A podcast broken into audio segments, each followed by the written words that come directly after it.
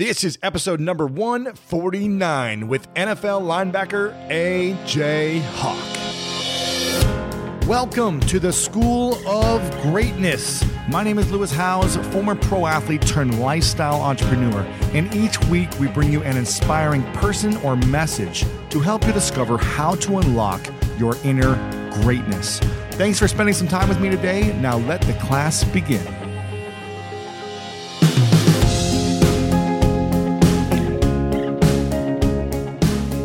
Is up, everyone? Thank you so much for joining me today on the School of Greatness podcast. My name is Lewis Howes, and I'm very excited about today's guest. His name is Mr. A.J. Hawk. Now, AJ and I met through Aubrey Marcus, who's been on the show and who's the sponsor here. And uh, it's pretty cool how we got reconnected this way. And AJ actually reached out to Aubrey and said, Hey, I'd like to have Lewis on my podcast, on uh, AJ Hawk's uh, podcast that he's got, which I'll link up here in the show notes. And I was recently on there, had a great time, but I said, Listen, man, I would love to have you on my show. You were actually, uh, you know, someone I looked up to when I was playing college football. He was like the god at Ohio State at the time and was just dominating an all American, top linebacker in the country uh, first round draft pick, and he's just been really inspiring to watch his career over the last nine, 10 years. So I said, we got to bring you on, and I want to talk to you about what it's been like growing up, your mindsets, uh, how you trained as a kid, how you got into Ohio State, the journey in the NFL, and now the transition to what's next. So um, I'm excited to bring him on. And without further ado, let's go ahead and dive into this episode with the one and only Mr. A.J. Hawk. Take your business further with the smart and flexible American Express Business Gold Card. It's packed with benefits to help unlock more value from your business purchases. That's the powerful backing of American Express. Learn more at americanexpress.com slash business gold card. Who doesn't love a classic chocolate chip cookie? Famous Amos has been making them since the 70s, 1975 to be exact. With semi-sweet chocolate chips and a satisfying crunch, it's everything classic in one bite sized cookie, and fans couldn't get enough. That's right. You'll find our original recipe, the one you know and love, in every bag of Famous Amos original chocolate chip cookies. Find Famous Amos anywhere you buy your favorite snacks. Sometimes it takes a different approach to help you unlock your true potential. With Capella University's game changing FlexPath learning format, you gain relevant skills you can apply to your career right away. Earn your degree from an accredited university and be confident in the quality of your education. Imagine your future differently at capella.edu. Capella University is accredited by the Higher Learning Commission. Learn more at capella.edu slash accreditation. Welcome back, everyone, to the School of Greatness podcast. We have a legend on today. His name is Mr. A.J. Hawk. What's up, AJ? What's up, Lewis? Good to uh, be here. I love that your energy and your intro, man. It makes me just, yeah. Gosh, I can't match your your energy and passion, but I love it. Big fan of yours. Thanks, man. I'm uh, you know, I'm I'm honestly really grateful and blessed to be having this conversation with you right now for a couple of reasons. And I actually just got off of your podcast, the Hawkcast, which I'm going to have it linked up here below on the show notes. I'll put the link to the video for that one and to your website. But I'm actually really honored to be talking with you. And it's a, it's a true privilege and pleasure of mine to be able to interview you because, you know, 10, 12 years ago, you were someone that I really looked up to. And we were graduating the same time in college. And I remember watching your games. I would watch highlights from Ohio State football because I was playing at a capital just, you know, a couple miles away from you. And I would go to games on our bye weeks and I would watch on TV at your night games when I was playing during the day. And I was so inspired by who you were and your way of being and like your passion and your energy that you brought to the field. I was like, man, this guy's incredible. And it's been fun to watch you now, I think nine or 10 years in the NFL, fifth round, fifth pick, I believe, overall in the first round of the draft in 2005. I think that was. And we, uh, you know, this is actually our first time talking, but we met 10 years ago. We did. Pro day, Lewis. Pro day. Pro day. You just snagging balls left and right out of the air. Probably, uh, well, Troy, did Troy Smith throw to you? He wasn't done yet. He redshirted. He was in my class, but he probably threw to the Who was it? Not. It was another guy. Uh, who was the backup? The white. Was it dude. Zwick? Yes. It was Zwick. Okay. Zw- Zwick was throwing, and it was me, Santonio Holmes, and then the tight end at the time. I forget his name. Was it? It might. It was probably Hamby, Ryan Hamby, yes. the tight end. Yep, that was him. It was us three running routes. Here's what I remember of you. I remember walking into that. Uh, I don't remember what that place is called, but Woody Hayes Athletic. Woody Center. Hayes, yeah, the indoor facility. It's like this incredible, I don't know, fifty million dollar facility or something crazy, probably, but a huge, you know, full football field in there. I was so uh, intimidated walking into this place because it was like, first off, you dream of being there as a kid, and then there's like ten head coaches from the NFL and like 300 scouts or something on the sidelines and the whole Ohio State football team. And all you guys are there. There's like five first round picks that year, I think, from Ohio State. And then it was me and like a couple other D2 guys or something. And I was so out of place, so intimidated. And um, it was just so inspiring to watch how you guys did everything. And it was well, crazy. I uh, it, I think it was kind of it's intimidating for everybody, not just you. Obviously, you being a, being an outsider coming into that, Oh yeah, that had to be really weird. That had to be really tough because I remember just how awkward it was. Like, get getting ready in the locker room, and you come out just to like you know go through some drills and run a forty and do little drills and Broad bench press. something, yeah. Yeah, and it's like you walk out and there's just all these older dudes standing there, just- Stopwatches. yeah, and just judging you, and you're thinking like at the time, all right, if I drop one ball, I'm done. They're gonna, I'm gonna, I'm never gonna play football again. They'll never take me, and things like that. So it was, it was a, a weird experience for everybody. Did you really f- feel that though? I I mean, you were, I think, two time All American in college, and you were the best linebacker that year in college. Did you feel like any doubts? Like, if I mess this up, I'm not going to get drafted? I don't, I didn't have like doubts about myself or any kind of like thing like that, but I definitely, I, I think it was a good thing. I, I think back now. It was a good thing that I was so young and stupid and didn't even have like the I didn't have Fears. Yeah, like I didn't have the the brain to really think about consequences or think about what was coming in the future. I was like, yeah, I want to go. Hopefully, I run fast today, and I, I looked at it more just like as a a competition. Like, all right, let's let's do it, man. I, I'm excited to get out there and catch every ball. But I, I don't think I thought like, oh, if I drop a ball, I'm gonna not not get drafted. But I definitely thought like every single little thing is being nitpicked here. I knew all these these old coaches in there were going to be sitting there kind of nitpicking, going over every single little thing that we do, and not only that what we did and as far as the drills and our time, but I, I know they were watching us to see how we kind of interact with the other players, how you interact with coaches and what you do. When I look back now, I, I see, I think more of that, but at the time I wasn't really thinking too much of that. But I, uh, I was like, well, just, I'll go out there, whatever, be myself and see what happens. Hopefully run a fast 40. what did you run that day? Well, people get like mad because Ohio State's supposedly had like, they're, oh, you guys are running downhill 38 and a half yards.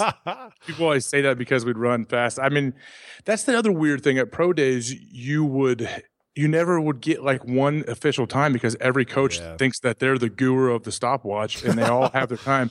So I had anywhere from like a, a mid four four to like a, a four six basically that Yeah. day.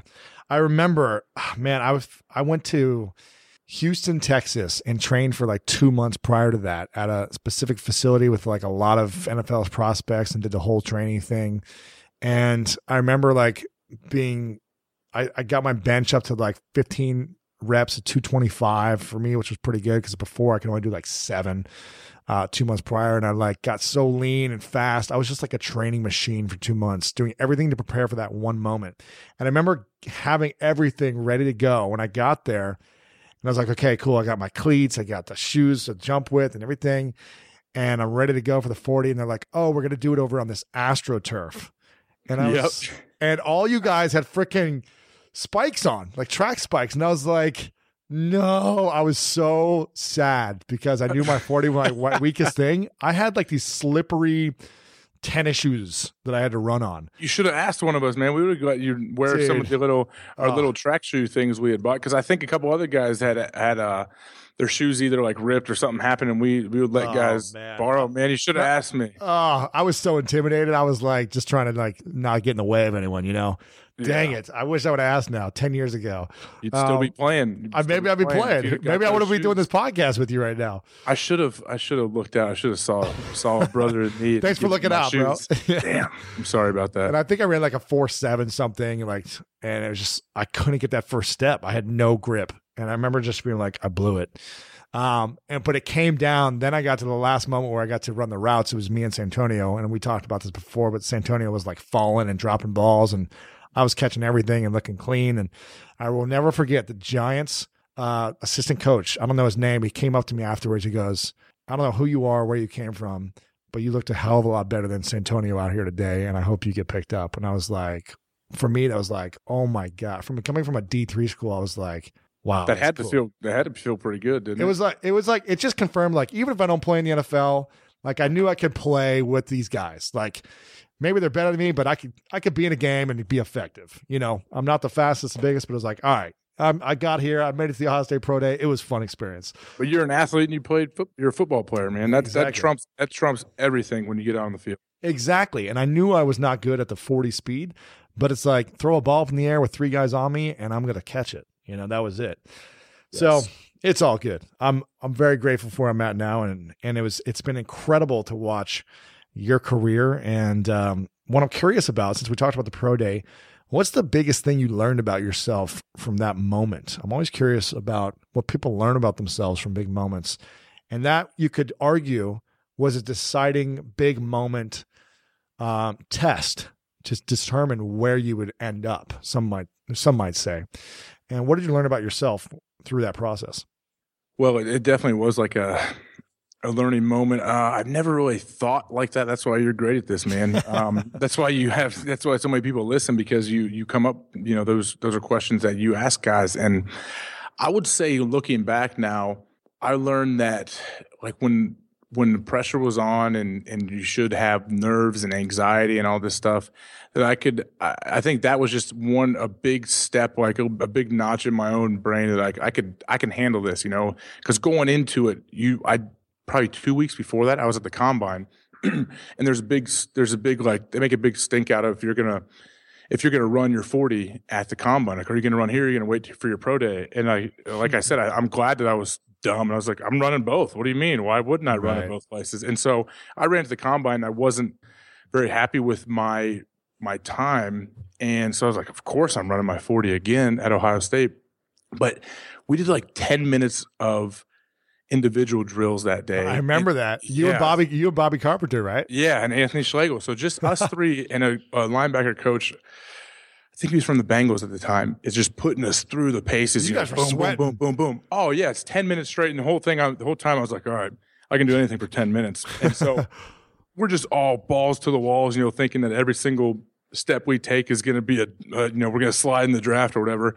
And I, I realized when it was all done, it felt so good. I remember we went out maybe then that weekend, um, my brother-in-law Brady Quinn came in. He was still at Notre Dame playing football there, and him and his buddies came in town for something, and we all went out together. And it just like kind of, it just felt good to have that over with and thinking, all right, well, this garbage is out of the way. Now I can play football again, hopefully, with whoever gives me a chance and whoever drafts me. So it was almost like, you know, hopefully there's no moment too big. Hopefully there's no uh, any kind of pressure. I think that that especially athletes have you put on yourself, and that's my wife and I joke about it. She's like the most competitive person on the planet. She'll, I, I tell people she's in a pickup soccer game. She's getting in fights with girls and stuff. And you better, I said, you better, you better kill her because she's going to come back and get you in your sleep. She's not, she, when she wakes up from her coma, she's coming after you.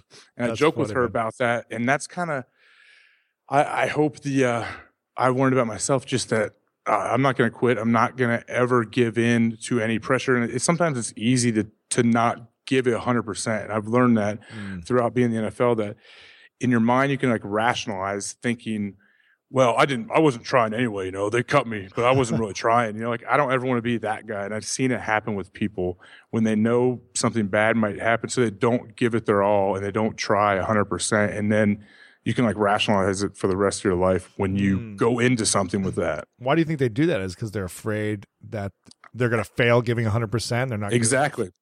I think it's like a, a coping mechanism. It's like a mm. protection thing over themselves. Because I've had little like glimpses here and there of thinking, like, "Oh, that's stupid." Anyway, I don't care. I don't want to. I don't like pool anyway. I'm, like if I get beat by my brother in a pool game of pool, um, I, have had things like that. Not luck, luckily, not with football. I've always felt like I need to give it you know, everything I got because I wasn't born a freak like most of the guys I play yeah. with. So I have to work for it. And um, but yeah, I think it's something when I've seen the, the couple guys that that fall victim to that when they don't give it everything because they might have a like an inkling that they might not make the team or they might not be around next year. They might not make the play, or you know, might not get off the bench. They, it's almost like they have this. Sometimes they can fall into a trap of having like this attitude, like ah, whatever, man. It's uh, it's whatever. I'll figure it out after this. And so when if they get cut or it doesn't work out, you can tell your buddies and tell your friends, oh, it's fine. I don't even like those guys. Right. Interesting. When when was the moment you decided that you were going to be in the NFL?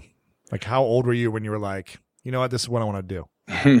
I think uh, from a young age, man. I mean, mm, you know, probably first grade or before first grade. Wow, really? Whatever that is, like six, seven, eight years old. Um, I played football, baseball, and basketball my whole life, and basketball was my sport. To be honest, people don't believe me now that didn't see me play. they just see me as a, just a you know meathead football guy. But I was point guard my whole life. Wow. Grew up playing all that AAU basketball, travel, and all that but it's pretty tough to get a scholarship in basketball. Is, uh, you got to score 100 points and be seven feet tall, basically. Exactly. And so I, I, wasn't doing that. So I knew football was my path. But I knew football was going to be my path probably my freshman year in high school, maybe. Um, but I definitely didn't ever think of. I didn't ever think of playing the NFL as a reality. I thought of really? it as like, nah. I, I was again it was it's almost like a it's a good thing i looking back now that i wasn't thinking that far ahead i was just i honestly was just there. Like I just went to school, found a way to get through school, graduate, and find a way to get to practice. And I had so much respect for my coaches and everything about like the whole program in my high school and then college and the pros that I I was just I'm just kind of there. I feel like and yeah. I never I never had like the thing where like I never went to college to go. You hear a lot of guys talk now, like, well, you know, if you go to Ohio State or Alabama, you know, that's your best chance of going to the league. You know, go play in the NFL. I don't have. I never had that going in. But I, to play in the NFL, I honestly didn't think of it as a reality until probably like after my junior year of college. I think. What?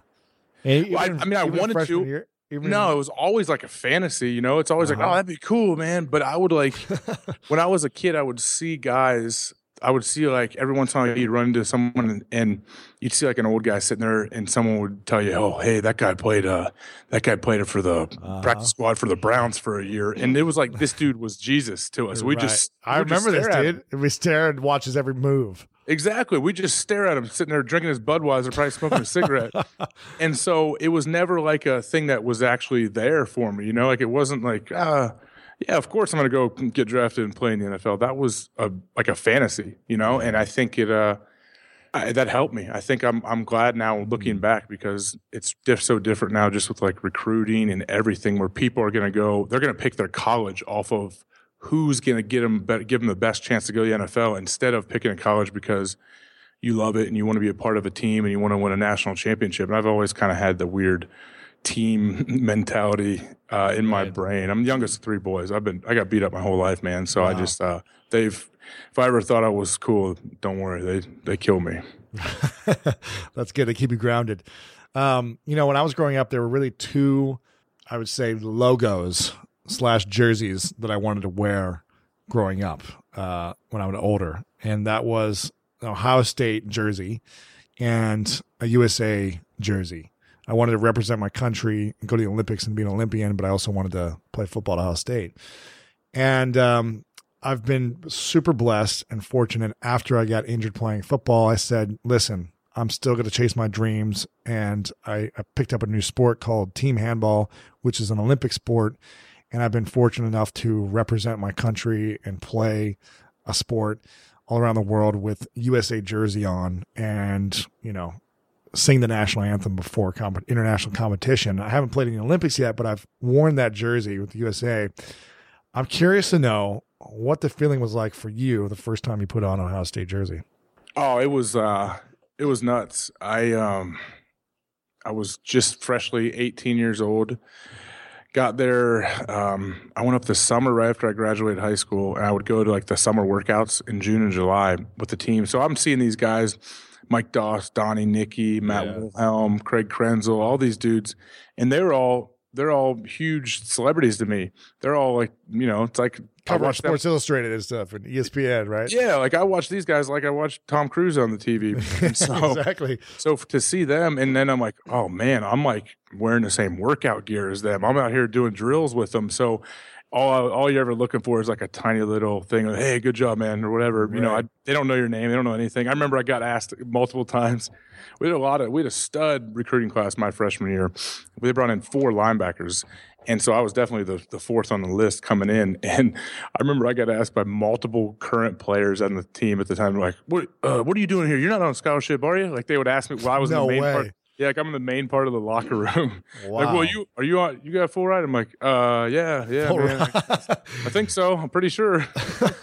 so I saw that early, but then that first game at home, yeah, are you kidding me? Just get dressed like in the locker room. So walking out of the tunnel, it felt um, definitely was uh, you know the definition of like a surreal moment. Thinking uh, all these people, and you hear about it, you know, over hundred thousand people going crazy cheering for you. Like I said, the guys that were next to me were all huge celebrities to me. Those were the guys that I I never thought I'd be there. I, I couldn't believe it. Uh, and even though I just got done going through a training camp with them and battling through the summer heat on for a month, but that first game was something. Uh, it was just so weird, like just just unbelievable. They. Uh, I got it was against Texas Tech. I was playing special teams and then backing up Cie Grant, an unbelievable linebacker and a great guy too. A great, great dude. Still still see him uh, every once in a while. He's a really good dude. From day one, he was so cool to me. So I give a lot of uh, respect for him. But we started, we were killing him, and they put us in, put some of us freshmen in at the end. And Cliff Kingsbury was the quarterback for Texas Tech, mm. and uh, he was rolling out on our sideline, and it was going to like throw a ball, and he threw a ball away. Uh, he threw it just out of bounds, way down the field, and I just killed him with a forearm right in his chin. Like I, there's, a, I have a picture. I think my dad has it somewhere where I'm just like fully launched into him in my right arm, elbow. I'm actually doing the move right now. You can't see me. Was up, like aiming for his throat, like going right after him. It would have wow. definitely been fined now. Ruthless. In the, in the NFL, they'd find you. Know, they would probably flagged me now in college, but they didn't have those rules. That was 2002. Yeah. So it was uh, that felt so good to get that first big hit out of the way, you know, in the shoe when it didn't matter.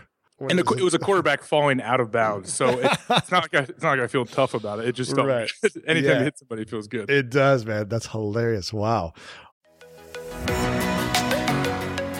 One of my favorite parts about my job is that I get the opportunity to travel a lot. And in fact, I'm recording this right now while I'm in Mexico. And actually, I was thinking about something that I wanted to share because I get a lot of questions from so many people about different side hustle ideas. So here's one for those of you out there that are on the go a lot like I am or traveling a lot. When you're staying in your Airbnb on your trips, have you ever thought about how you could be making extra money by hosting through Airbnb while your home is vacant? If you're interested in an extra stream of income, Airbnb hosting is an easy place to start, and it's like giving your home some company while you're away. Your home might be worth more than you think. Find out how much at airbnb.com/host. So listen, we all know life is full of yada yada, like those quote unquote free trials that somehow still charge your card for something, or when companies have those sneaky gotchas hiding deep in the fine print. And I know you've dealt with yada yada before, like those bills that keep going up and up for no reason at all, or when budget airlines promise a cheap fare but then charge you for every little thing until you realize you're paying more than you would have somewhere else. And yes, it is possible to outsmart yada yada, like triple checking airline deals to make sure all you need is already included, but you don't take yada yada in life. So don't take yada yada from your wireless provider. Metro by T Mobile has no contracts, no credit checks, no surprises, and nada yada yada. Stop by one of over 6,000 Metro stores nationwide. When you get a new car or a new home, your first reaction might be to say things like, oh yeah, or I can't believe it, or booyah. But what you really want to say is the one thing that can get you the help you need. Like a good neighbor, State Farm is there. State Farm is there with the coverage you need for your car, your home, and even boats, motorcycles, RVs, and other things that matter to you. With a State Farm agent, you know someone is there to help you choose the coverage you need. With so many coverage options, it feels good knowing you can find what fits for you. And when you need ways to get help, State Farm gives you options there too in person or on the phone with your local agent or on statefarm.com, where their award winning app, State Farm, lets you do things your way. So when you need help protecting the things that matter most, remember to say, like a good neighbor, State Farm is there. When was the moment at Ohio State where you made a play that was so big and you realized that you were such an integral part of the team? Like maybe you've been making a bunch of plays and there was like this one moment you were like, whoa, okay, I've secured my starting spot I'm now one of the leaders on the team. I now feel confident in my abilities and I'm ready to take it to the next level. Ooh, another good one, man. uh, I like these questions. You're making me think back on things that I've never yeah. really given a whole lot of thought. Um, I don't know if there was exactly one play or one moment. Um, going into my sophomore year in training camp, like I was, you know, pretty much pegged to be, you know, one of the starting linebackers of, of the three. But um, I mean, I think even before that, I kind of had moments where I knew, like, okay, I can do this. You know, I belong and I feel good. We played that freshman year. I had. I mean, you talk about stepping into the right place at the right time. We went 14 and 0 and won the national championship my rookie year. My I remember year. this. So, so come Marie, on, man. Maurice Clarett, man. Exactly. Me and Marie, we're in the same class. We came in together. So it's like, Amazing what a uh, what an unbelievable experience, man! And I remember on the field after the game, I'm like, "Yeah, let's do this every year." Like talking to all the guys, why not? Let's no big deal, yeah. Come back next year. So, but during that year, um, we played at Wisconsin, and Cie got hurt. He rolled his ankle pretty bad, and I played the whole second half. I think we won the game like 14 to nine, or one of those, you know, sure. just bruiser games. And their O line was just monster, just coming out trying to maul me, and I'm all skinny and young, trying to play with these grown men. But I got in there and got to make like a decent amount of tackles and got to chase the ball carrier down a few times and take on the center and, you know, headbutt multiple, multiple of these big linemen that to me were like old grizzly vet, you know, men. And I felt like a little boy. Sure. And I kind of could tell after getting some good shots in on guys, I'm like, all right, this is it. I'm, I'm cool. You know, I felt good about it. And then, got to start i think the next game we played penn state I usually don't remember games like I, I'm remembering this, but my freshman year is pretty vivid for me. And uh, I got to start the game. I, I got like a tipped interception, you know, one of those cheap ones, and uh, it felt good. That was at home, and it felt great. And we won that game by a narrow margin and, and, kept on rolling. And Cie came back in the lineup, and I just played sparingly throughout the rest of the year. But I, I think I kind of had a couple moments in my freshman year of it. Mm. Not to say that I was like a leader or anything then or anything. Right, I just felt you like felt I confident. Felt, yeah, I was confident. Interesting man, uh, there's so much I could talk about with Ohio State stuff because I'm just a fan and curious about it in, in general. But uh, what was the best Michigan moment? Oh, there's a lot of them. Uh, so I'm three and one against Michigan. Uh, Should have got that. We lost my sophomore year. They had a, they had a really good team. Um, my senior year, we went there to Michigan. It was uh, Troy Smith was had stepped in and been playing quarterback for most of the year for us. Um, and we were down, had a crazy, unbelievable comeback, and beat them, you know, in their house uh, senior year, and it kind of locked us into a BCS bowl, and that's where we went and played in the Fiesta Bowl after that. But being on their field after the game just felt great. You know, we. Uh, there's, a, there's like an iconic throw and catch from Troy Smith to Anthony Gonzalez, and he caught it like on their five yard line, and then we ran the ball in, and you know, rest is history. We won. There wasn't like one specific play or anything from the game, but just the whole feeling afterwards. My my good buddy Bobby Carpenter got hurt in that game in the first play. First play, James Laurinaitis steps in as a freshman, and and played really well. So and then uh, just the locker room after that game was awesome. Eddie George was in the locker room and was just like Eddie was so pumped, like just so excited. I'm like, why? This is awesome. Why is Eddie here? Why is he so excited? and he was just he's such a you know it, it's true for Ohio State people. They understand. Eddie was just loving it, man, and uh, just that whole feeling. I don't know if that ever even wore off. We kind of took that through our whole bowl practice and the next month and a half, and went and won the Fiesta Bowl after that. Mm, that's awesome. What are some of the rituals that you used in, and you knew this was coming because we talked about this on your episode, but what were some of the rituals that you applied to your training, both physically and mentally, in high school and then to college and then now into the pros? On each, uh, you know, season, let's say that high school is a season, college is a season, pros is a season. Which ones talk about the different rituals in training physically and mentally, but also which ones have you kept along through the last 20 years and which uh, and other things which have you picked up?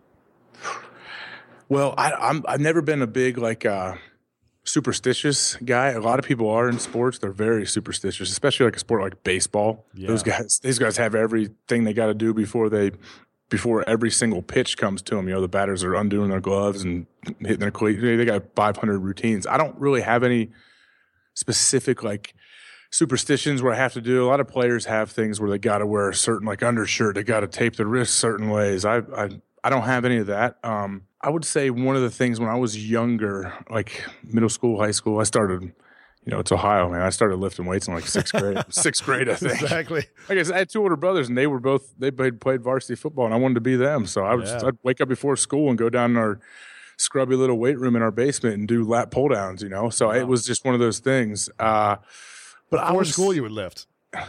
Oh yeah, you know, like I thought, you know, I don't know. I was such a like I talk about it all the time, such a meathead. Not like I'm not now. I still claim. I understand. I'm not not big like a lot of these meathead guys are. West Side Barbell here in Columbus, but, crazy, uh, man. Yeah. oh yeah, but um, like rituals and stuff. So, like every morning, did you have a a ritual where you're like, I have to eat a certain way, or I'm going to work? You know, did you run every morning? Did you lift every morning after practice? Were you watching game film? Was there like something you were doing differently that other people weren't doing to help you get to where you are? I think starting at a young age when I was really young, um, and then when I really amplified it was when I got in high school. Was like that that morning stuff. For some reason, I was big into the whole. I, I needed to get my workout in early, and I felt it just something about it like felt good in my brain that you know I school. I got to get on the bus at seven thirty for school. You know I'm going to be up at five forty. I'm going to be down in the weight room and my dad will my dad will come moseying down with his cup of coffee and our golden retriever. You know, when I'm 30 minutes in and super sweaty and doing leg press and stuff down there. So I, I thought that was like honestly my only ritual type thing that I felt like I had to do, and it mm-hmm. was that little thing where you're young and you feel uh, really guilty if you would miss one for some reason. So like I remember just tr- sometimes. Like I don't care, it's gonna happen regardless. I'm gonna I'm gonna make it down there. I'm gonna lift. I'd be like, Oh wow. you know, it's every once in a while you get the flu or you're super sick, and I'm just like find a way to get down there. I'm just- Yeah, and I'm not doing any. Like I think I'm lifting. I'm just probably hurting. You know, definitely hurting myself. But I think that's like my foundation because I watched my older brothers do that, and so I just wanted Yeah. to be like them. And that's kind of something I've always felt like I need to. Do you I've still lift in the mornings? Uh, it depends. I mean, most times it depends on like with the teams. When when when we're working out as a team, it depends. I always lift in the earliest group we have, and I always did that through college. But now, um, like off season time when I work out, it depends. I don't. I don't. It's not as much a morning thing because I have two kids, and I don't really. Yeah. It, I, it's good for. I feel like it actually helps me to wake up and get them all situated and help my wife and do all that. And it's fun to drop them off at their little school or daycare they go to because they like give me power, man. It's weird. It's a weird thing. I know you don't. You don't have. You you don't have any kids, but I've joked about it. Like every kid I have, I feel like I'm getting stronger.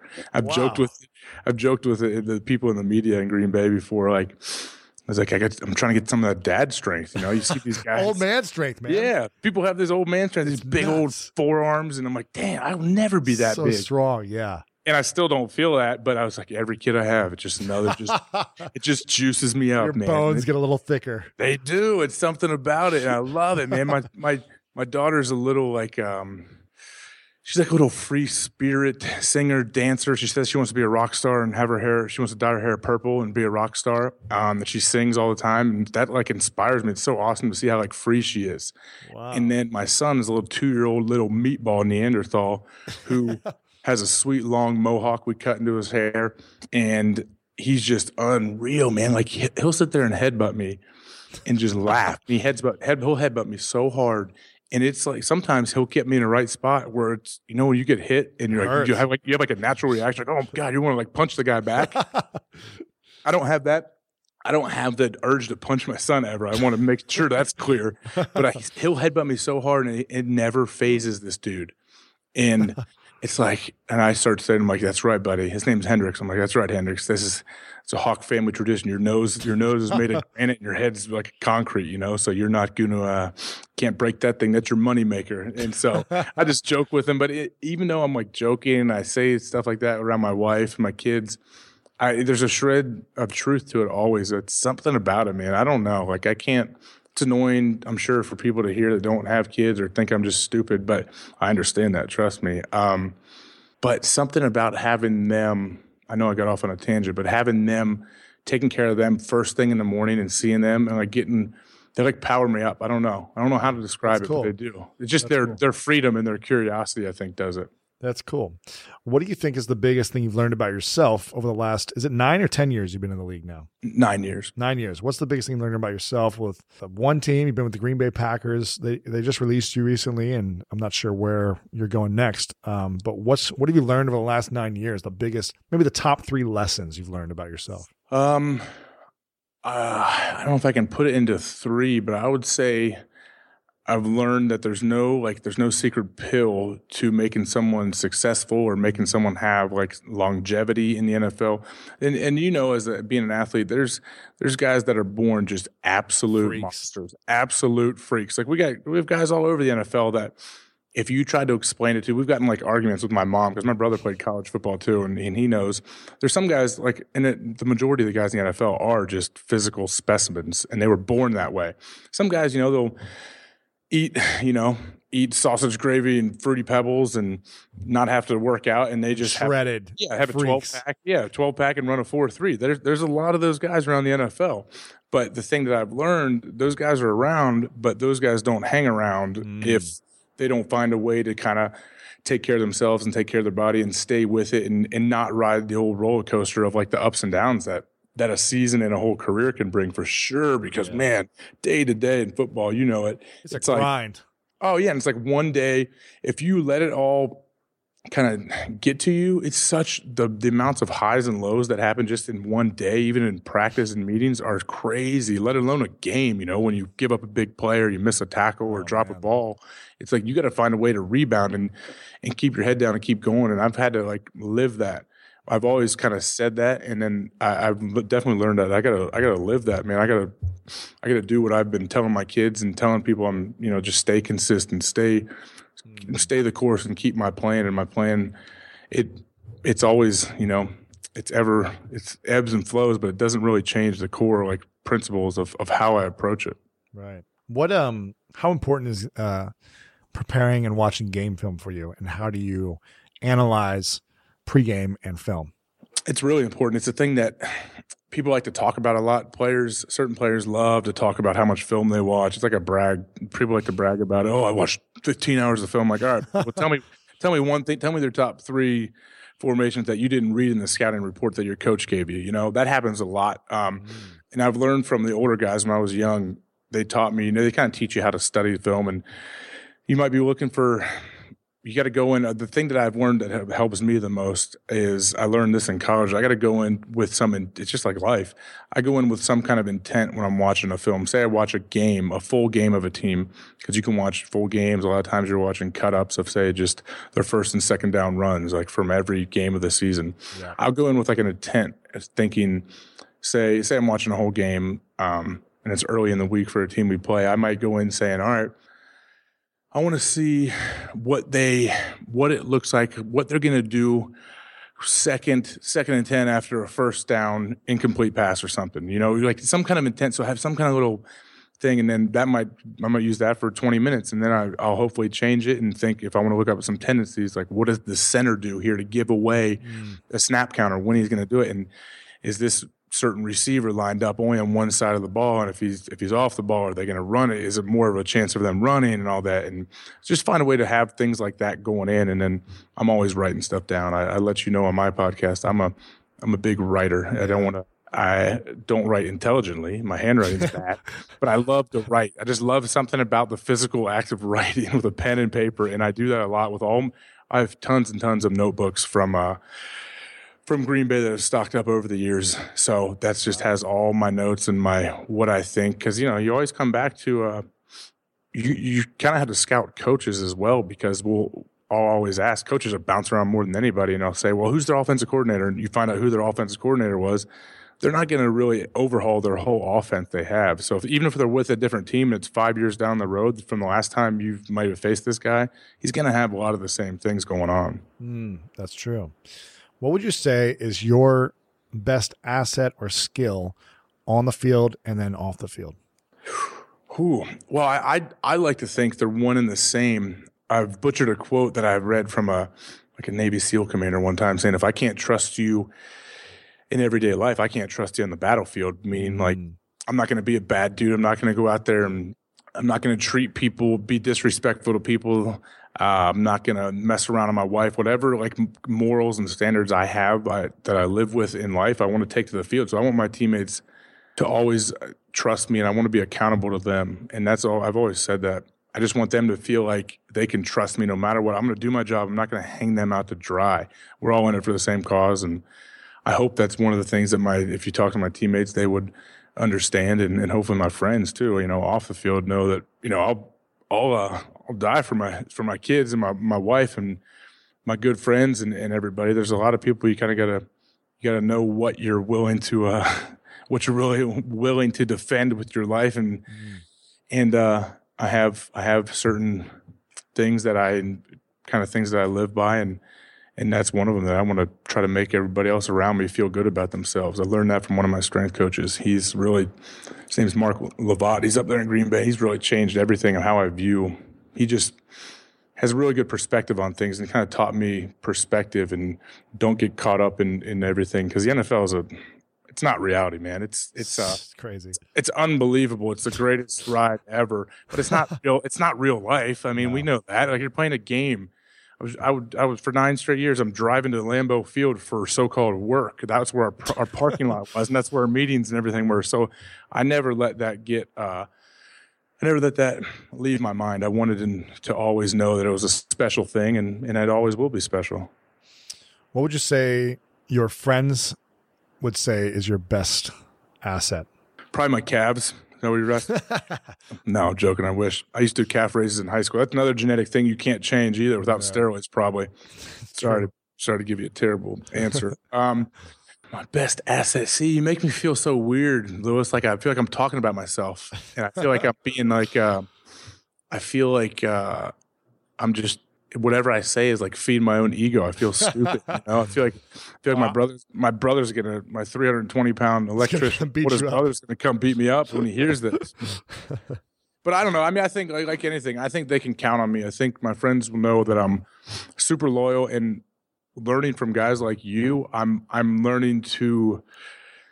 I have a big problem. I'm like naturally a shy kind of um, guy that doesn't get involved and doesn't put myself like into situations I shouldn't be a part of. But now I've over time, over the last probably three, four, or five years, and I become aware of guys like you, Aubrey Marcus, um, just different guys that make you think differently. Uh, when someone and I teach my kids this when someone does something that's awesome and I respect it, I tell them like it might this might get awkward. Like sometimes it is awkward if you like it's a stranger. Like, hey man, I just want to let you know I really respect your passion up there. If it's like a mm. an open night mic at the coffee shop, you know, I like I, I got to let them know. But then I also try to figure out on the flip side, if someone sucks, I want to tell them they suck and not sugarcoat. So I'm pretty I'm not as good at that at letting people sure. know like, if I if I disagree or I don't think they're doing the right thing, a lot of times I'll just let them go. But sometimes I think it's good for everybody to let them know that, Give hey man, yeah, like I don't have, I don't, have, I don't ever claim to have any answers, but I can, I could tell you that I uh, what's like worked for me and what hasn't worked for me. exactly. So. Yeah, you're just a good Ohio boy. We all we all come from that same place. Just corn for just grew up on a farm, you know, just milking cows and everything, right? exactly. Isn't that every Ohio kid? exactly. That's not me. I did not grow up on a farm. What is um what's your vision for the rest of your career? You've had nine epic years uh, with Green Bay. Now you're I don't even know what's happened in the last week. Are you picked up yet, or what's? what's your- I'm a. I think free agency starts here soon. Uh, I'm, I'm, officially. I'm officially a free agent right now, and it's a new world for me. Um, if you could write your, if you could write the last chapters of your NFL career, whether that's one season, ten seasons, whatever it may be, what do you want to write? Well, it's not going to be 10 seasons because I won't remember my name if I play another 10 seasons. That's for sure. But um, I would hope, I, I, never want to put like a year uh, numbers on it because I've, I've been super fortunate to play nine years so far and yeah. I feel good. I feel really good healthily. My health wise, uh, my brain feels good, which is the most important thing out of everything. Uh, I can't replace that. I can get knee replacements, hip replacements, whatever. Can't change my brain out. Um, but if I could write it, um, the only thing that ever comes to my mind and it sounds like I'm lying, is that I just need more rings. I got one Super Bowl ring. I need more. Like I getting there and getting that one made made me realize that everything else sucks so bad. like it's terrible. We got beat in the NFC Championship game in a brutal game this year. So so tough, man. Yeah, and it's uh, like it's so I realize how hard it is to get there and to win a ring. Like look at Seattle. They went back to back and then they had that game won. Oh, and they Bam. blew it. Yeah, one play, it's over. When they would that like rewrites your whole the whole dynasty they had going on. So I know how hard it is. Um, but I just want to get back there so bad. So I, whatever team that may be, um, coming up here in free agency, anything can happen. You can go anywhere. Um, I'm willing to do whatever, man. It's not about, uh, especially at this point in my my career, it's not about money. I'm not going to sit there and hold out and try to get a couple extra bucks that I feel I deserve. I don't care really. I'm, i was lucky enough to get drafted to win. Uh, rookies when they, when they, gave big signing bonuses. Yeah, rookies didn't have that. They weren't slotted back when I got drafted. So yeah, I, am aware of that. And um, what was your signing? what was your signing bonus then? It was public, right? Uh, yeah, like it's split up into multiple things. Like gotcha. there's a signing bonus, roster bonus, but yeah, when my where I was at, it was like I don't know, twelve or fifteen. It's a nice so chunk of change, right? When you're feel, 22 feel, years old. yeah, I'm sorry, I feel like an idiot even saying that. Um, but yeah, it's all public now. Yeah, yeah. But yeah, don't worry. I already I spent all that on. You know, I got nothing. I got nothing left. exactly. I'm just straggling. That's why I'm talking to guys like you. I'm trying to learn how to make some money online. exactly. That's funny. Well, okay. So the ring, I, I, feel that. Um, who has been the the like the athlete that you played against where you're just like this guy? Obviously, everyone is a freak in the NFL. Pretty much 90% of people. And there's guys who are just like worked their butt off and made it happen, who have great talent as well. But who is the guy that you're like? this guy is the greatest athlete freak I have ever seen. Maybe they're not the best person, maybe they're not the most consistent, but like, wow, when he wanted to turn it on, he is unstoppable. Well, for me, there, there's a bunch of them, but it's pretty easy. Um, a little guy by the name of Adrian Peterson came in the league one year after me. He's played for the Vikings, so they're in our they were in our division. I played him twice a year for eight years, and that guy is an absolute monster. And he's I, I tell people I have, I have, a ton of respect for this dude, and I, I understand he was suspended and how he was parenting his child, whatever. I don't even know the whole story, but so people all will have strong opinions both ways on him. But if it's purely as a football player and how I've dealt with him personally. He's always been awesome, super respectful. And he's like the, he's what happens when, I was just talking with someone about this the other day. He is what happens when you're born an absolute genetic freak with tons and tons of gifts and skill but then you he also works his balls off, man, mm. and and he works hard off the field and does everything and just loves it, absolutely loves it. And I could feel his passion. Like you could tackle the dude, and like you got to be kidding me. There'll be times he's tackled, he's on the ground, and his feet are still driving. His knees, he's got this crazy knee drive, and it's like. I'm not I'm not going down. Sorry guys. Like this is happening. And then when he does get tackled, he's genuinely like pissed every time. Like, damn, I was supposed to take that one. I, I was just take that one 100. Like every run for him is a touchdown in his mind.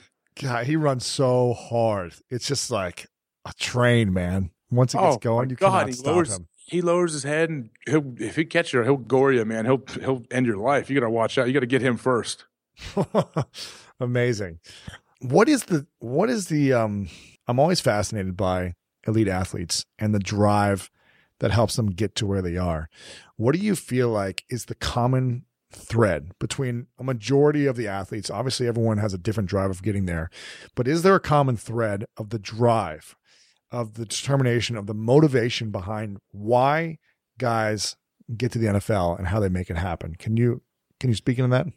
I don't know if there's one thing that has like one single thread that goes through everybody, but I think I think everybody's motivated by in different ways. You can't pretend to, you know, a guy like Ray Lewis is going to motivate some people, and other people might be turned off by that, you know, over the top rah rah craziness. Um, but regardless of what people's motivation are, and the the sad thing is that a lot of people now, especially with how kind of culture is, are are motivated by fame and money because you're you know you get the you get to the league, you're making a lot of money, and people are going to know who you are, the the better player you are. So people are motivated by that, and I've I've always told like t- teammates of mine, I'm like, hey man, especially especially younger guys too. Um, it's just different, you know, the old us old crusty guys like me talking about like the new the millennials, you know, but they're they're they're they're great kids too, believe me. I think I've I've always never shied away from that, telling teammates I'm like, hey man, if if you're motivated by by money and fame and all this, I was like, hey, that's that's fine. I I don't have to agree with you, but we're all in it for the cause. And if the team does well, you do well. So yeah. I think just motivation's a weird thing for me, man, because I, I always feel like if you have to get motivated, then you shouldn't. You're in the wrong job. You're in the wrong profession. We all need little things here and there where you got to watch a Will Smith video and listen to him talk about. I will not. You know, he's got. He's not going to. What do you say? I'm, I'm, not afraid to die on a treadmill. I love That's that. The greatest quote. line. Yeah. That's the greatest thing ever, and I love it. And you're like, oh my god, this guy is amazing. I show my kids YouTube clips of him. Um, but I think regardless of what your motivation is, you shouldn't have to have a guy get up there and tell you every day and give you a rah rah speech to get going. You need to you need to be intrinsically motivated. I've said before, and I know I think most players are to, to be honest. And if you're not, you're not going to be around very long. Your your skills, your the talent you're born with uh, is only going to last you so long. And, and everybody's seen that. They, have seen guys that right. have every physical tool in the world and they just can't put it together because either their heart's not in it or they just don't want to work at it. Mm. Couple questions left. What are you most grateful for in your life, AJ? Mm. Well, everything. I think the, the easy answer is, is my wife and kids. Um, but that's a boring answer, and that that's a, an easy one. I think that anybody would take. As long as they're good, I'm good. That's like this whole situation. I got Packers released me after nine years, and I knew it was coming. They were they were awesome, super classy, great guys, and I have a ton of respect for them. And people would come to me like like it's like I had died, and I, I, think I was quoted in my podcast or someone because I think my grandma or someone told me how I said like I, it's all right, my my wife's all right, my kids are all right. Let's all have some perspective here. It's okay. Yeah. You know, I got I had a great nine years. I'm very grateful for that. So I, I think I'm grateful that I have some over the years. I've kind of got some perspective on things, and I don't know, like football wise, it's hard for me to say. I always like I think everything is intertwined. There's nothing. I don't separate things. Like I don't separate how I approach football, from how I approach life, and how I want to be a parent and a husband and all that. It all kind of carries over. But I'm grateful, honestly, that I've I've grown up enough, or I've become aware enough to seek things like listening to to honestly guys like you, guys like Tim Ferriss. Uh, Pat Flynn, Joe Rogan, nice. like I, all these people that I, I feel like that's a big thing that I've learned is I you gotta have like a, a unique, like diverse group of friends because hmm. if I if all my buddies were like me, it'd be terrible, man. It'd be boring. No one no one would be salsa dancing like you. It wouldn't be funny. like we wouldn't it wouldn't be that cool, man. So I, I think I just I don't know. Like I'm always I'm just curious. I want to be constantly curious, and I. That's cool. It's terrible because it comes back to my. I, I, keep bringing stuff back to my kids, so I'm, I'm sure people get annoyed by it. But it's like you listen to like a listen to a four year old, listen to my daughter. Why? Why, Dad? Why? What is that? Why? Why? And I'm like, sometimes you can get like frustrated with it, but I always then I start to realize like, no, she's actually right. Like you should question things. You should mm. want to know why things are the way they are. Yeah, definitely. I like that. She asked Lewis, what about this question real quick? Sorry to turn on you. I had to write this one down on my phone. So my wife and I are sitting there, my four year old said, she said, Dad, how did God create himself? That's a great question. I literally stopped in my tracks and I was like, you know what? That's an absolutely wow. amazing, amazing question you asked. I said, thank you for Brilliant. your great, great question. Hmm. And I tried, I said something, I was like, you know, he just has so much love for everybody and so much respect and he's respectful to his parents and he's such a good guy and he has so much love that boom, there he was. like I tried to come up with something, you know, to make her like spread love and be nice to her friends and be a good girl. And, but I was like, you got to be kidding me. This four year old girl asked the question that I mean, I don't know how you top that question, honestly. That's great. I've I've never thought of that. That's I know. Amazing. That's why I'm like your brain, and that's why I always think it's one of my notes. I want to want to I do some speaking gigs here and there, and it's one of my things is to be ask questions like a little kid. You know, why not? I remember doing that, asking my dad on the way to basketball tournaments and stuff. He would ask me, or we would be talking, and I would always just kept asking him why, why, why do I want to know? And for whatever reason, I'm I'm definitely guilty of it. A lot of times we don't ask questions whether I, you're scared of be either you don't want to annoy the person or you don't want to be the guy in the room that doesn't know what the person's the talking. Answer, yeah, you don't look exactly. stupid. Yeah, because you want oh you you, you idiot. I knew that one. Like, oh, oh, did you, bud? what's uh what's your biggest fear, AJ? Biggest fear. Um, gosh, this is good. You know, I, I should have probably like problem was I had you on my podcast, so it's not like I was preparing for that instead of preparing to answer some of the questions I know that you asked. so it's good though. It's good. I would say my biggest fear, just off the top of my head to think about it, would be like not having not having something that I'm passionate to work towards, to do, to have like um to be chasing all the time. Like it might it sounds stupid and, and anything, but course sports are I'm super passionate about it and that's like that's my thing. It's been the vehicle for everything I've done. It's opened up a lot of doors. But even like my own podcast, I've really like grown into loving putting myself kind of in these like awkward situations for me, being like a quiet kid and doing stuff like this and hosting my own deal. Um, but I would say if like if that ever happened to where I didn't get excited for something, then I'd start to get worried. You know, like aside from your, your family, if I if there wasn't like something on the side that I was like, this is what this is what I'm supposed to be doing. And yeah, it may, may branch into a million different things, just like what you do.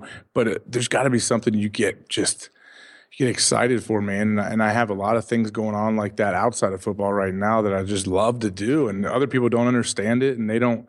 You try to explain it to them, and they just their eyes glaze over and whatever. But it's just to me, it's just it's what I love, and I think, yeah, if that ever went away, man, you know, I. uh probably got the ALS, Lou Gehrig's disease from football and sue the league. I don't know, man. That that'd just be terrible, you know. Like that's when they say people die. Like when a coach like coach retires and they don't have anything they're working towards, they don't have any like common Purpose. thing. Like yeah, they don't have a purpose to wake up for.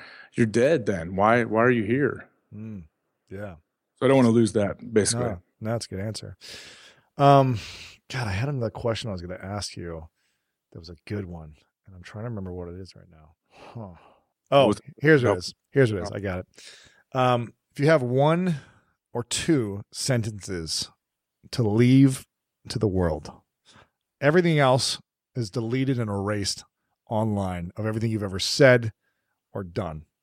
But you get one or two sentences to say what you want to for your family, your kids, the world to know, a message for them to know about what you believe in, your truth, something. What would you leave? well, I would I would Sorry to put you on the spot there. I would put it. This is good, man. That's why you're. That's why you're. You're the best. You know what this makes me. All this does is make me feel like an idiot about my podcast now. Like of me rambling. As you can see from my answers here, just rambling and thinking on off the top of my head. And I see like how concise and good you are at, at asking these questions and what you're doing. So this is good, man. This is great, like schooling for me. This is great education to see how a pro like you does it. But if I had to give a sentence or something, a phrase, a sentence, Phrase. a something.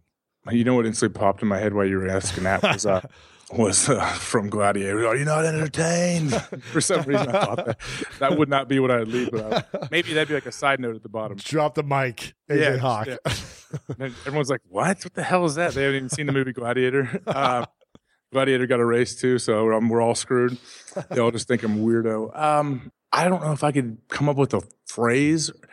I would try to say, I, I would want to get across the point that maybe a guy like you that that's a, a learned writer, everything you do, you could phrase it for me after I give you my thoughts. But like um, something about like just be something about being transparent and being authentic. Like it would definitely have to do with just just be you. Like be authentic, no matter what that is. That's a thing I talk about on my my podcast a lot. Like, if you're the biggest dick in the world, who cares? Be the biggest dick. I at least respect the fact that you're a dick, but don't fake it and tell me and act like you're this just great dude and you pray for 14 hours a day and when you really you're the most jealous, insecure dude in the world. Whatever you are, just be you.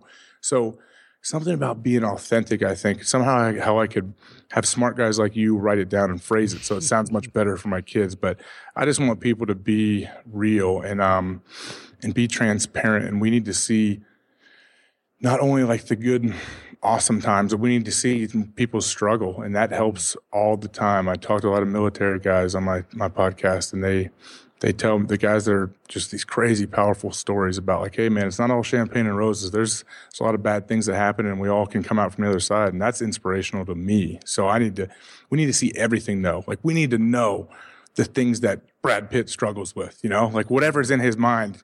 It's not everything's not perfect for a guy like that or all these people we see on tv we think have the perfect life. They struggle with the same things that all of us do. And let's just all get it out there so we can all you know grow a little bit right. What's the main thing you struggle with? I try to. I felt. See, now I now I also feel like it's like an ego thing that I don't want to come across like I have a big ego or something. Like that's like one of my things actually. I I actually don't my dad told me a while ago like when reporters or people would ask me questions, I would just I would just shit on myself the whole time. I don't know, whatever. You know, like just talk bad about it, like because I just felt weird talking about myself. Right. But um, I think I I would if I sometimes I struggle, and I talk to Aubrey about this. Like, I sometimes I question for sure, like why do why do good things happen to the supposed bad people that you see around? You know, and why do on the flip side, why do really terrible things happen to people that I've seen are just the greatest humans alive. You know, why? Why does this happen? And I, I don't know if I'll ever get the answer. I'll ever figure it out. But I'm always kind of that's like a thing that just a, a, theme that pops up into my head every once in a while. And I I hate both sides of it. And I hate when I, I acknowledge the fact when I do have those thoughts. And I just try to try to figure it out. Ask smart people like you. What do you think of that? Why why do why do good things happen to bad people and why do really bad things happen to good people? Oh man, that is a great question. Uh, you know, the the thing that popped into my head when you said that is that the only way I can really justify it is that everything happens for a reason. And I would say that, you know, in our core, we're all good humans. We all have good intentions. Um, but sometimes do we? Do you think we're born? Are we all born with like good intentions? I feel like we're all born. Well, I mean, I think ninety nine point nine percent of us are born with uh, huge hearts. What about Jeffrey Dahmer? Yeah, I mean ninety nine point nine percent. Yeah. Okay, I, am yeah. sorry. I'm sorry. Like a real. I mean, here's the thing. Here's the thing. I think we're all born with hearts to love. I think that's like our intention is to come from a place of love, and that's why when we're children, we want attention, we want to smile and laugh, and I think every now and then we our uh, environment and the things that happen to us and our you know the experience we go through shape us into not having as much love. And then we choose what we want to do after that. But I think we come from a place of we have big hearts and we want to experience love, but our fears take us over sometimes. And so we choose to live in fear and hate, uh, and anger or manipulation, and uh, want to just do bad things. So, you know, I honestly don't have the answer, but that's how I justify it, I guess. That's what I what I think. Okay. Yeah, I mean that's yeah, it's one of those things that it's not like nothing's black and white, cut and dry, but it's just one of those deals that it kills me. It breaks your heart to see like, yeah. Anyway, I don't know. You see parents lose little kids. No, it's horrible. Whatever. That stuff's different than when you see like a guy who you know doesn't doesn't work and right. you know cheats on his wife and messes around and just exactly. treats people horrendously, and then they pump him up and he's you know, it all comes, it all figures it itself back, out. Yeah, yeah, it all, it exactly. all figures itself out. And I don't want to wish bad on anybody. That's for sure. Exactly, exactly.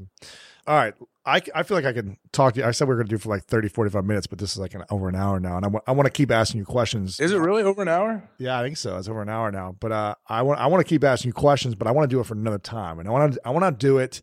Actually, I want to videotape us doing a workout together or like throwing a football yes. or something. So when I come back to Ohio during your off season, come in the spring or something, man. I got nine acres, nine acres close to where you grew up. so you are in Dublin, huh? Yeah, like north, north a little bit. So I got wow. some space, got a gate and fence, and Dude.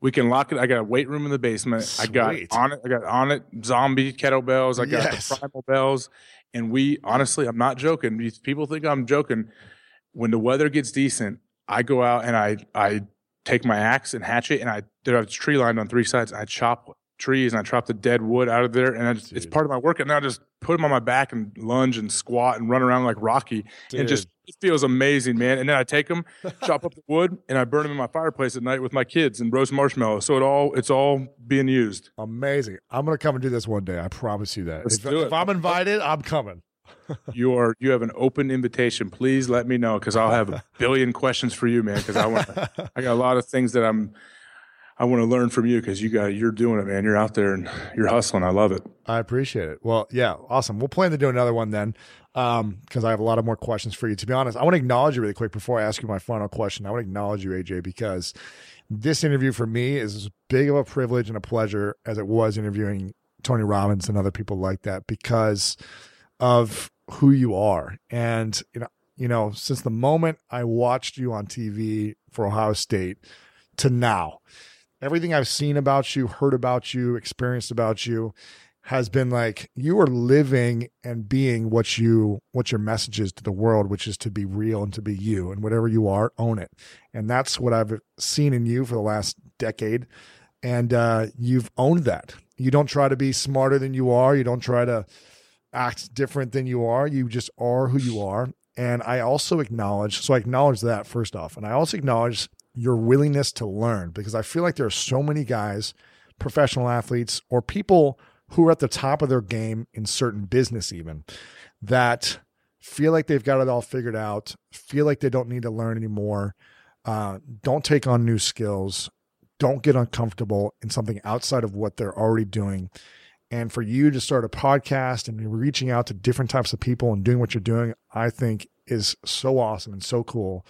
And I want to acknowledge you for all of that. So it's been a pleasure uh, having you on. I'm going to tell everyone to make sure I'm going to have this linked up in the show notes where you can check out AJ Hawk's podcast. I believe it's called the Hawkcast, right? Hawkcast.com. Mm, yeah, it's corny, but I had to have a name. No, yeah. I like it. It's cool. Yeah, the and, Hawkcast. And you do good video interviews. You've got some awesome people on there. You got Herb Herbstreit on there. You got a lot of cool. John uh, Daly smoking cigs the whole yeah, time. Yeah, exactly. Man. You got some cool people on there. Yeah. Um, so I'll have that linked up. Make sure people check it out. But it's been a privilege having you on, man, and sharing uh, and sharing your story and message to the world. My final question this time is what's your definition of greatness? I thought about this one too, Lewis. Um, but then I did, I wanted to be like spontaneous, and that's the problem when you interview one of your fanboys. They already know a lot of the questions coming up. Not a lot of them, but the ones I know how you end them. Um, well, first I just I want to say thanks for the nice words, man. That makes me uh, feel honored and weird and awkward all at the same time. You know, it's always weird when people, you know, appreciate what you do or how you carry yourself or whatever. Um, just makes you makes me feel almost embarrassed. But hopefully someday I can get comfortable with that. But yeah, I mean, it's uh, like I said, from from people that are very open and honest and aren't scared of putting them themselves out there, like yourself. I uh, I'm trying to uh, I kind of do that too. I always let people know. Um, like, yeah, I remember when I was in seventh grade, I was trying to act like I was the toughest guy in the room. When people laugh at me when I tell them that I was, you know, I cried at a movie or commercial or stuff. I don't care. I'm not scared to admit it. I cry all the time, man. My kids did it. My kids did it to me, but uh, they did. And so, like, I don't. There's nothing to hide. We have nothing. To hide. If you have something to hide, you're doing something wrong. So that's yeah. that's something I've learned from guys like you. So I really appreciate you the nice words you said about me and and um, but my definition of greatness, man. Um, I uh, I don't know. Like I don't. Like I said before, I don't ever. If I ever go speak to a team, I've or uh, Ohio State every once in a while, I've gone and spoken to those guys. I let them know right off the bat from the jump. I'm like, hey man, I'm just gonna let you know I don't have all the answers. I don't have any of the answers probably, but I'm going to let you know what's worked for me and what hasn't worked for you because I hate when people come in and they start preaching to me right from the start. Mm-hmm. I just, it turns me off instantly. So if I had to like in a roundabout way to answer your question about greatness, um, you can tell how wishy-washy I am. the fact that I watch your podcast and I listen, I'm like, oh man, if I ever do this, what would I answer? what would my answer be of greatness? And I have nothing. I mean, I do. I just have like that's my problem. I have five billion things in my head that I don't know exactly which one. But I would say honestly, for me, greatness is being being authentic, chasing whatever you're passionate about, mm. regardless of how much money you make, if it gives you notoriety, if it does anything, just having it satisfy any whatever that hunger is you you have, and you don't have to sell yourself, you know, sell your soul your soul to the devil. You don't have to step outside of who you really are to do that, and um, that would be greatness for me. Not a great explanation, but you know, maybe next, maybe next time I'll, I'll write something down. I don't it's all know. Great, being real, you're being, being real. You're being yourself, and that's your trying. Message. Yeah, like that's I said, I'm just a dumb football player. I don't have a real job.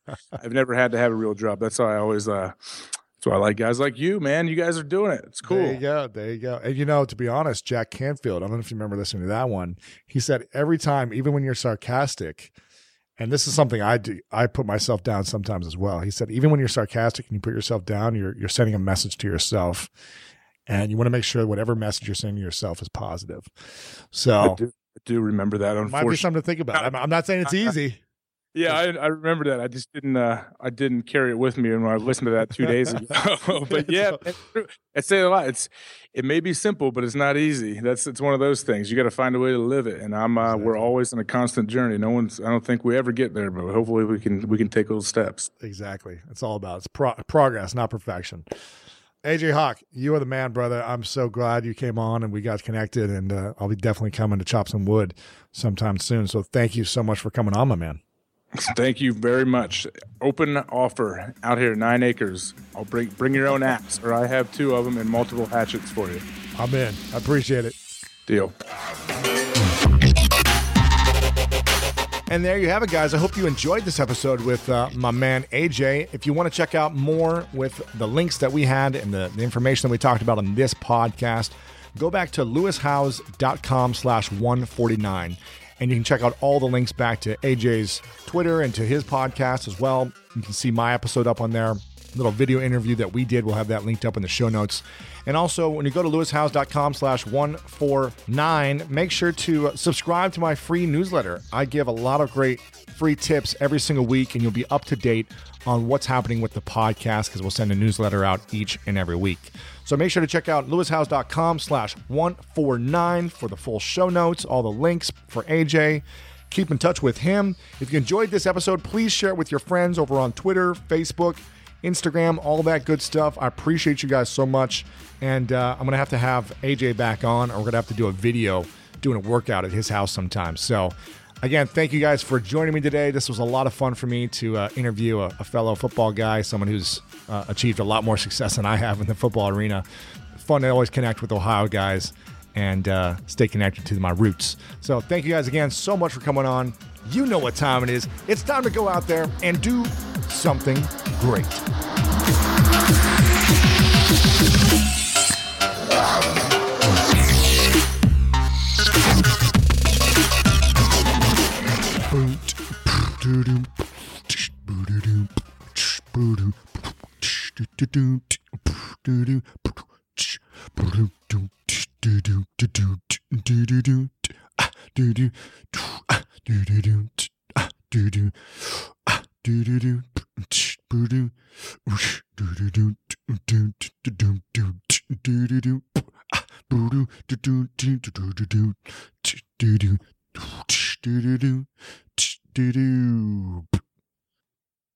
Sometimes it takes a different approach to help you unlock your true potential.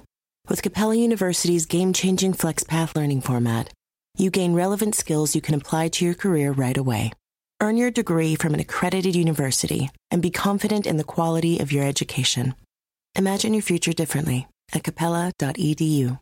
Capella University is accredited by the Higher Learning Commission. Learn more at capella.edu/accreditation. Hi, it's Martha Stewart. You know, I spend a lot of time thinking about dirt. At 3 a.m., at all hours of the day, really. What people don't know is that not all dirt is the same. You need dirt with the right kind of nutrients. New Miracle-Gro organic raised bed and garden soil is so dense, so full of nutrient rich, high quality ingredients. Miracle-Gro is simply the best.